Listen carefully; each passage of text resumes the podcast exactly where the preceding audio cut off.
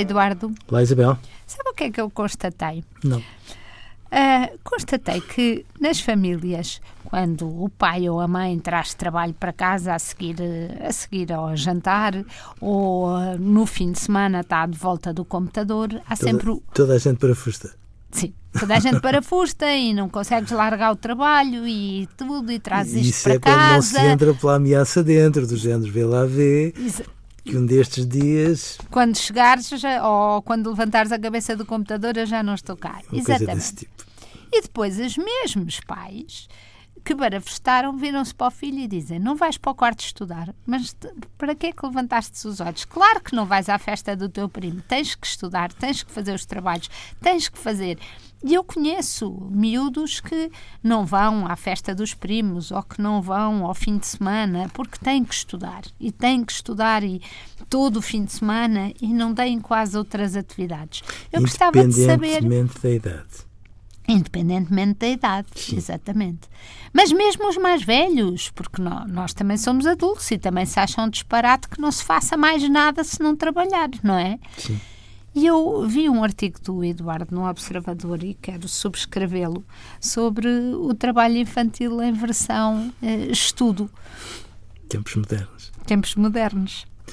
Mas, porque me preocupa muito que hum, a escola tenha sido tão importante ao longo de tanto tempo, no sentido de eh, resgatar muitas crianças que, em condições normais, trabalhavam desde sempre.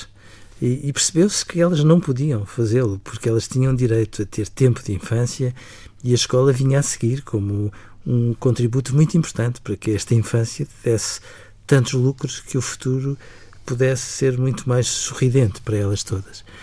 E a determinada altura eu tenho medo que nós estejamos muito distraídos e não nos estejamos a dar conta que a forma como nós utilizamos a escola, as explicações, os ateliês de tempos livres que não são ateliês de tempos livres e até os fins de semana, vá no sentido de pormos os nossos filhos a trabalhar, a trabalhar, a trabalhar, a trabalhar, a trabalhar horas demais e nós temos que, a determinada altura, parar um bocadinho e perguntar assim: até que ponto é que, no fundo, a escola tem um conjunto de horas que são sensatas e que não comprometem a infância dos nossos filhos, ou, pelo contrário, até que ponto é que, de uma forma quase perversa, digo eu, a escola não se está a tornar numa nova versão de trabalho infantil que compromete de tal forma eh, o futuro das crianças que nós não estamos a medir os custos e devíamos fazê-lo.